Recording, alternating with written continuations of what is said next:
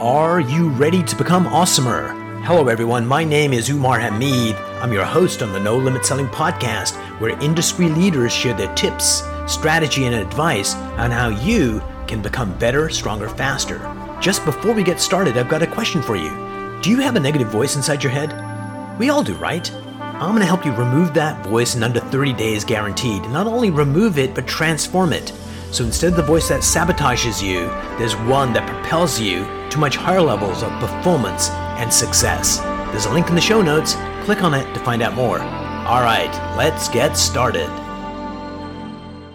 Hello, everybody. Welcome to another episode of the No Limit Selling Podcast. Today, we have Jeff Blackham here with us today in Waterloo, Canada. And I remember when I was a kid, from Mississauga, getting on a bus in high school, going all the way to the University of Waterloo, and they had these things called computers, and they had these uh, decks of cards that you had to punch in the thing and you ran your little program and it was so exciting and we thought one day these computer things are gonna catch on.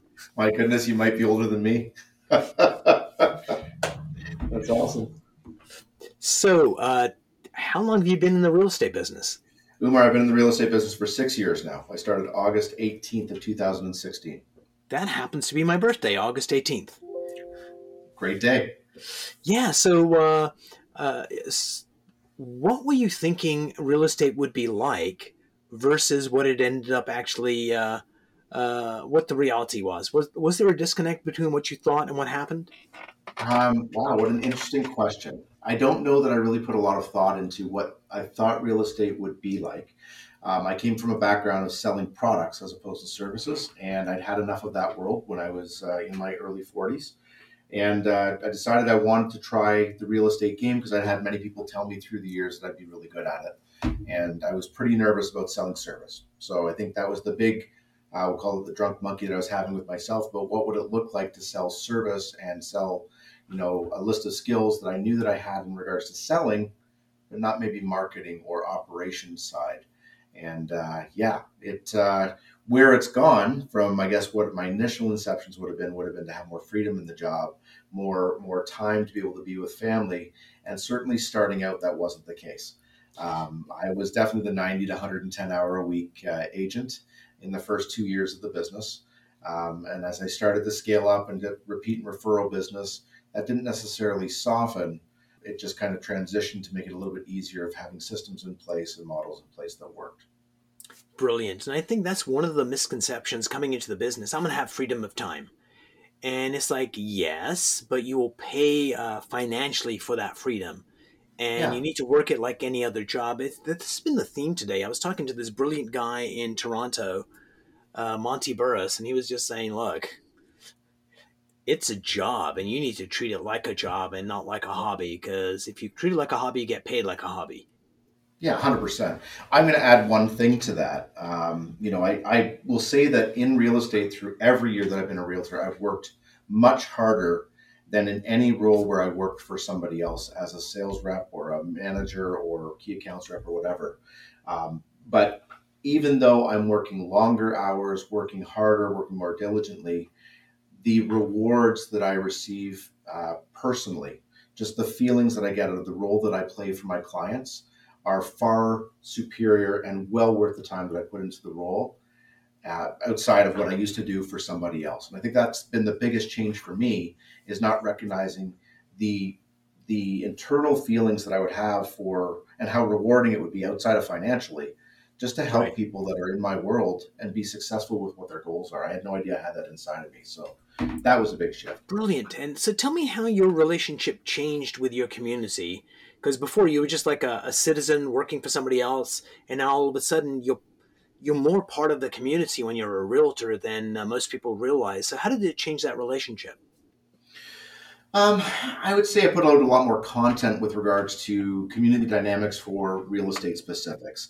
I'm not as much the realtor that dives into this restaurant over here and that particular shop right. over there. I know it's a great lead source for people to be able to generate opportunity. I'm more about providing value in terms of the market dynamics, the ebbs, the flows, and specific to investment in the area because I really do like touching people that way to help them grow their financial wealth to secure their family's well-being long term. So I, I would say that's probably where I step up the most for my community is to be, be able to provide them with a really knowledgeable resource as an investor specialist in how to grow their platforms for their families. Brilliant. So, uh, are you part of a team or do you have a team? I have a team. Yeah. So I run a small team with uh, two agents to admin um, and myself. And we've been we started the team back in January of 2021 as mm-hmm. we were mm-hmm. going through the craziness. So it's been a really interesting journey the last number of months going through our shift uh, parameters as we go through the downward cycle of our marketplace. And it's uh, it's really really exciting learning curves. Um, the team and I are both are all really really excited to watch what happens in the business as you know so many realtors that aren't productive, aren't doing the right things in the business get out of the business in the next 18 months because it means a lot more opportunity to help more people. I think so. Uh, so, what do you, if you had a crystal ball? You wouldn't be talking to me, but if you had one, uh, where do you think this market is? Uh, is where is this industry going? Oh, like, do you think in ten years there's still going to be realtors, but um, I suspect not as many of them? And yeah. so, what do you perceive the market to be in ten years? So that's a really great question. I have these conversations a fair bit. So asking where I think the market is going or where I think the industry is going are two very different dynamics. So um, I, I, maybe let's I'll focus industry. on that. Yeah, let's go industry for the for the next ten years. So I think the real estate agent as they exist today will not exist the same way. I think you're going to have a couple of one-off single agents that have the ability, the drive, the mentality to be able to do the thing but the vast majority of agents will be a part of teams going forward or will be running their own teams. Right. Um, that is if they exist in 10 years. And I say that with little asterisks. Um, we bring a lot of value to the marketplace for our relationship development and our knowledge. Um, that is the number one thing that makes a realtor successful, aside from work ethic and, and drive, is being able to bring the right value adds to our clients throughout their process from a relationship perspective and being there and touching them the right ways. Um, team isn't going to change that. That will continue. And actually, I think team will improve the client based experience on the back end because there will be far more systems and models in place that are successful as people have built their teams up that will allow new agents coming into the marketplace to have their financial goals and their personal goals achieved that much faster through the process and ultimately achieve their, the goals of their clients. What I see as being the number one disruptor in this industry is AI. And I just I see the speed with which AI is developing. Um, I'm embedded in some platforms right now that analyze my emails and my Zoom calls and basically give me a not a printout per se, but a top level synopsis mm-hmm. of what those clients are and how well I integrate with them, along with suggestions for me on how to better converse with them or better engage with them at their level to give them the things that they need and ultimately add more value. Now, that's one side of the coin. On the other side of the coin is this wonderful template of AI that's having phone dialogues right now with hair salon receptionists to schedule appointments for executive administrators, and it's all computer based and the person on the other end of that line doesn't know anything about it being an AI system that's calling them. Yes. I believe that in the next five years or so, with the speed things are going, the technology that understands the dynamic of the client will embed itself with the technology that has those conversations in a very humanistic fashion. And I think we're going to see a pretty significant spike in our business for certain teams that can pay for those systems that allow them to have ongoing, you know, 18 hour day conversations with cold calling or lead generation or lead follow up. And, but at some point in time, the majority of those conversations now supplant what the agent is offering to their clients. So we will more or less become a phone call to open up a door for a computer system that has had that dialogue with the client at the right point in time. Right. a $50 fee to do a showing. Right.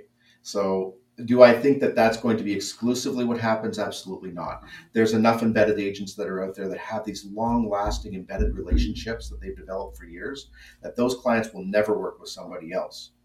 But in time, that will fade away. And all of the new business that's coming on will appreciate the speed with which these communications are taking place from an AI system, giving them the value they need at the right points in time. So I think that we have a shelf life, to be quite honest with you. Um, for what we do the way that it is done today, I think it will evolve. I don't know if it's ever going to go away completely. Um, I would I would use Travelocity as the example, like go, looking at the online platforms for travel.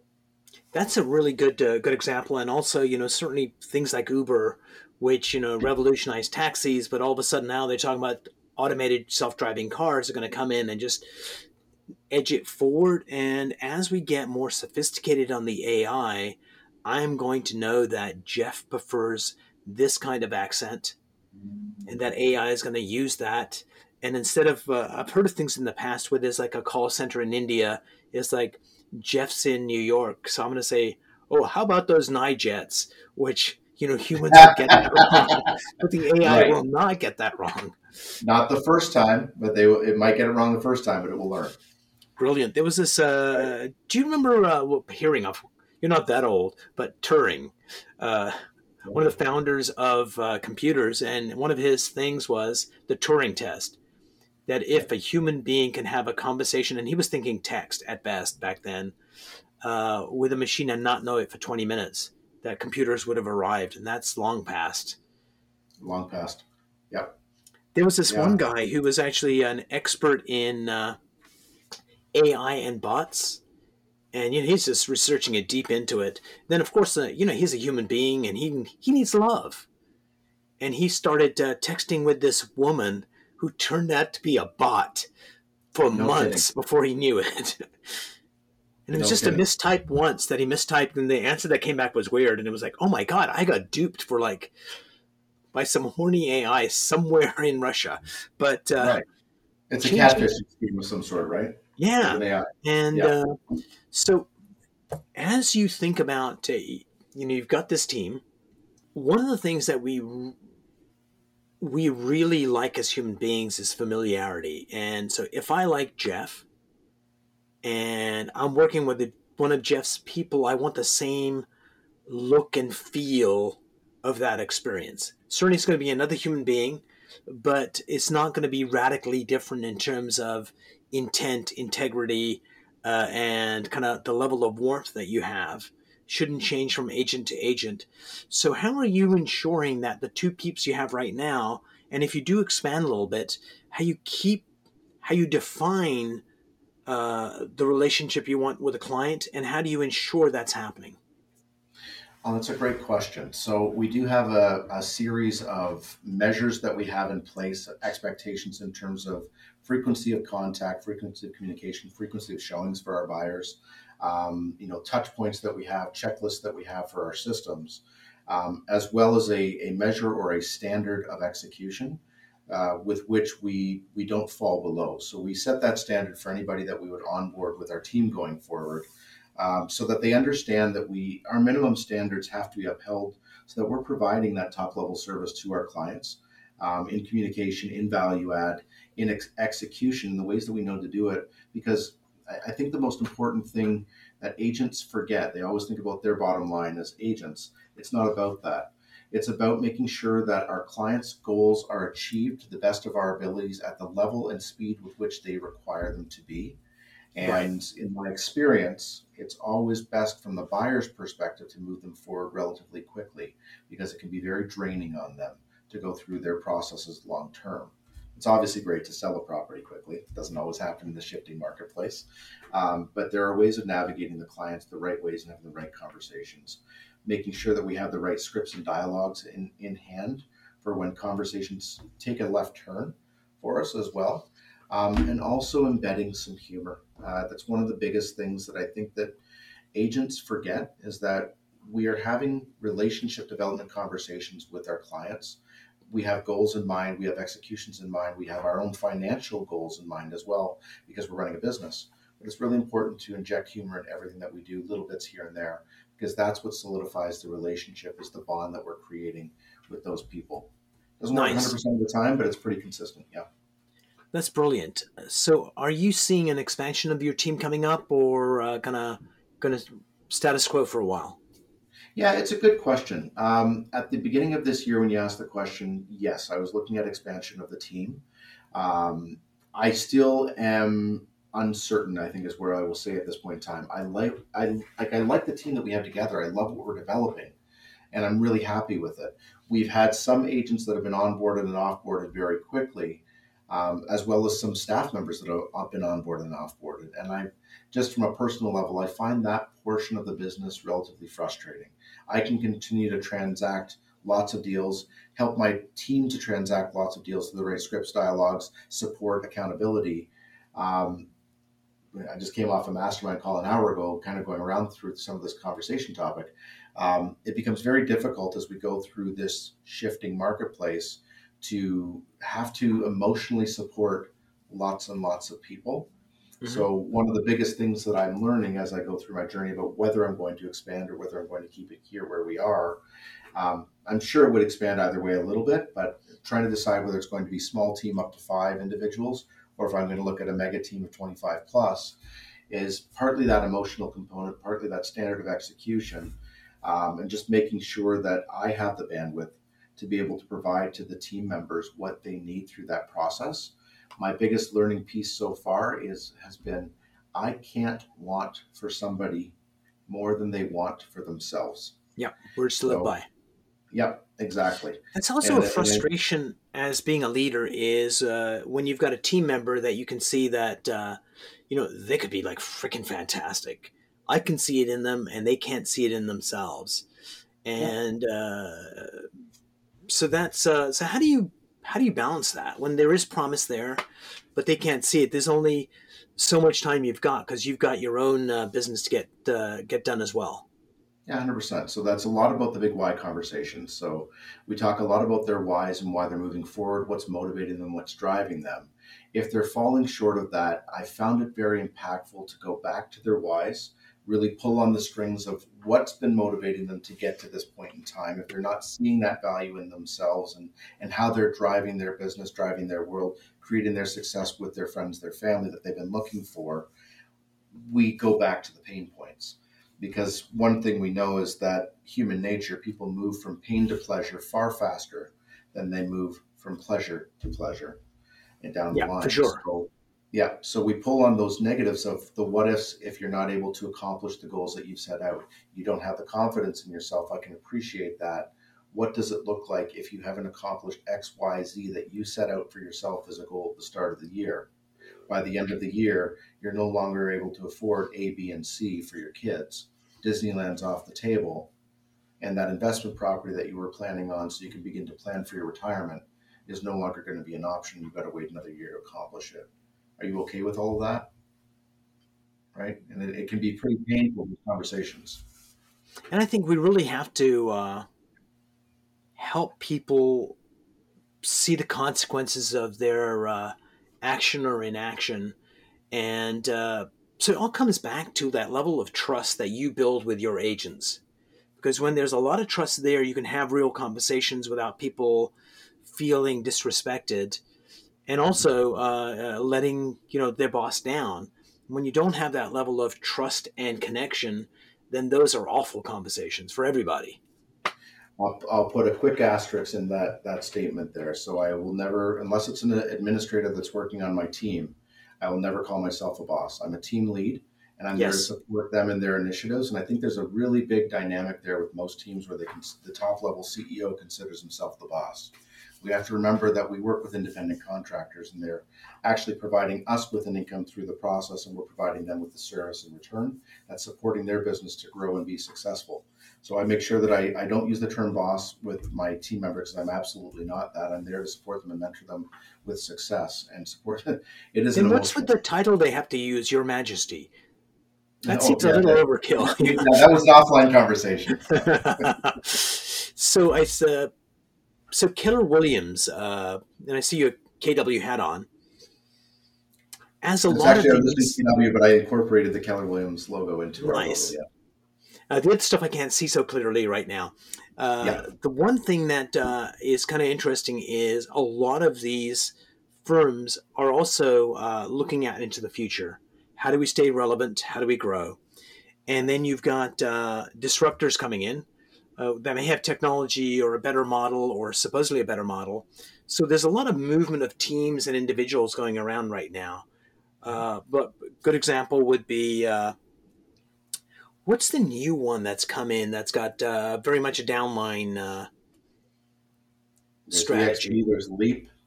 Yeah, there's a few of those. Not, not and, Leap, sorry, Real, Real. Yeah, and uh, where do you see that kind of panning out? Because one of these companies is going to really get the future right and step into it. And I know Keller Williams has been at the forefront of that. Uh, are they? Do they still have the finger on the pulse? Do you think? Uh, I think they have the finger on the pulse in terms of maintenance for their business model and providing value propositions for uh, the members that align with their vision. Mm-hmm. Um, I, I think that there will always be real estate agents that are greener pasture agents. Yes. Right? It's always greener on the other side, and you'll make a switch and then you'll make a switch again. I've watched colleagues over the last six years switch brokerages four times, five times. And the one thing that I have learned in my career outside of real estate coming into this, uh, through and not just my career, but everything is is about maintenance of consistency. So when you create an interrupter in your world, mm-hmm. um, mm-hmm that significantly creates waves and bumps, which include shifting brokerages because of thousand dollars difference, ten thousand dollars difference, uh, virtual platforms versus in-person platforms, whatever it is. When you create these interrupters, these disruptors in your your life patterns, it takes a significant portion of time, six months, a year, two years, to get yourself realigned and back in momentum to the point where you already were. So yes where it makes sense, regardless of what business it is, I don't care what brokerage it is, EXP, Real, Coldwell Banker, Keller Williams, is when you're in alignment with the people that you are in business with. And, you know, Keller has the thing, and I think it's not just Keller's slogan or model or whatever that you're a reflection of the top five people that you spend the most time around, that you that you hang out with. Um, I hang out with some pretty big people. You know, I'm I'm always looking to level myself up financially uh, professionally, socially, friendship wise, family wise. Um, and the people that I spend time with at the brokerage that I've chosen to align myself with are, are pretty significant in my world. Brilliant. That's the reason that I, yeah, it's the reason I choose them, and it's it's it's it should be the number one reason that anybody would choose an alternate platform. I think that all of these platforms are going to exist in varying capacities five years, ten years down the road and you can choose to be a boutique brokerage with five agents or you can choose to be a mega brokerage with 5000 agents. It's really about those top five people that you're surrounding yourself with on the journey. Brilliant. Uh, last couple of questions jeff. Uh, number one what makes you happy? What brings joy to your life? Yeah my family. My kids. Nice. yeah. And how about at work? what brings you joy at work? Succeeding I'm I'm a, I'm a high D personality. I'm a driver, so nice. I'm very motivated by success in driving. Um, but it, like I said, kind of alluded to at the start, when I first started in real estate, it was financial. Right, I, I had no money. I'd been out of a job for 14 months, and I was driven to make sure my family was fed. And I grew very quickly. And so once you achieve a certain financial platform, you realize it isn't all about that. So it became about my clients at that point in time um, and helping them succeed. And that's been a big motivator for me. My most recent change to that, or my most recent motivation change, and it came out in 2020, was my decision to start the team because nice. I was feeling somewhat unfulfilled. Um, I didn't have enough people around me that I was helping, but I felt very frustrated when I would mentor a number of the agents in the brokerage because they wouldn't do the things that I would suggest that they do. They wouldn't take action and I ultimately was wasting my time by even talking to them about ideas that were working. So when I started the team, it was to help a couple of individuals to create a platform of wealth for themselves and a successful journey that could help them create something significant for their families, much like I do for my clients in investing. And that that has been my biggest reward the past two years, aside from growing my own business, is Brilliant. is helping helping them with theirs. I get a real charge and a real reward out of helping the people in my world to succeed and being a part of their journey as well. Brilliant. Uh, what's one tip you would give uh, people in the industry that would make them stronger, better, faster, more productive? What's one mind hack you'd like to share? I don't think it's a mind hack. Um, it's consistency of the thing. Nothing that we do in life successfully is a sprint, it's a marathon. And when Love you it. do the same thing consistently over and over and over again, it's bloody boring and it's incredibly successful. What I've learned through our coaching platforms and our, our mentorship is that it takes two 90 day cycles to create true momentum, true full momentum where you're, you're doing the thing, where that phone's going to start picking itself up and calling you back rather than you having to call out and do the dials out and do all these things. And when you do that same thing consistently, day over day over day, and you stick to your schedule, your world is massive over time with all the clients you generate and the business that you create. But we, as as as agents, as humans, we have a tendency to get off of the thing that isn't providing us with instant results. It's not a mind hack. It's a it's the simplicity of our business. It's uh, what's the, what's the bold law? It's simple. It's not easy. Superb, Jeff. Thank you so much for being on the show. Really appreciate it, and I'm looking forward to our next conversation. Yeah, great to meet you, Mar. I'm looking forward to it as well. Thank you for your time.